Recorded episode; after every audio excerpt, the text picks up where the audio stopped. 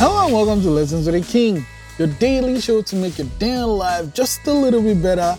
Today's lesson, lesson 10, 1090, acceptance is not easy. I keep talking about acceptance, but I have to be 100 with you. It isn't easy. Yeah, it's easier to just forget or to just ignore or to just fight or try to fight it or whatever. But actual acceptance is difficult. But as with everything, the more you do it, the better you get at it. And acceptance is strength. Today's prompt, prompt 1090. How do I work on accepting difficult things? Know, just let go.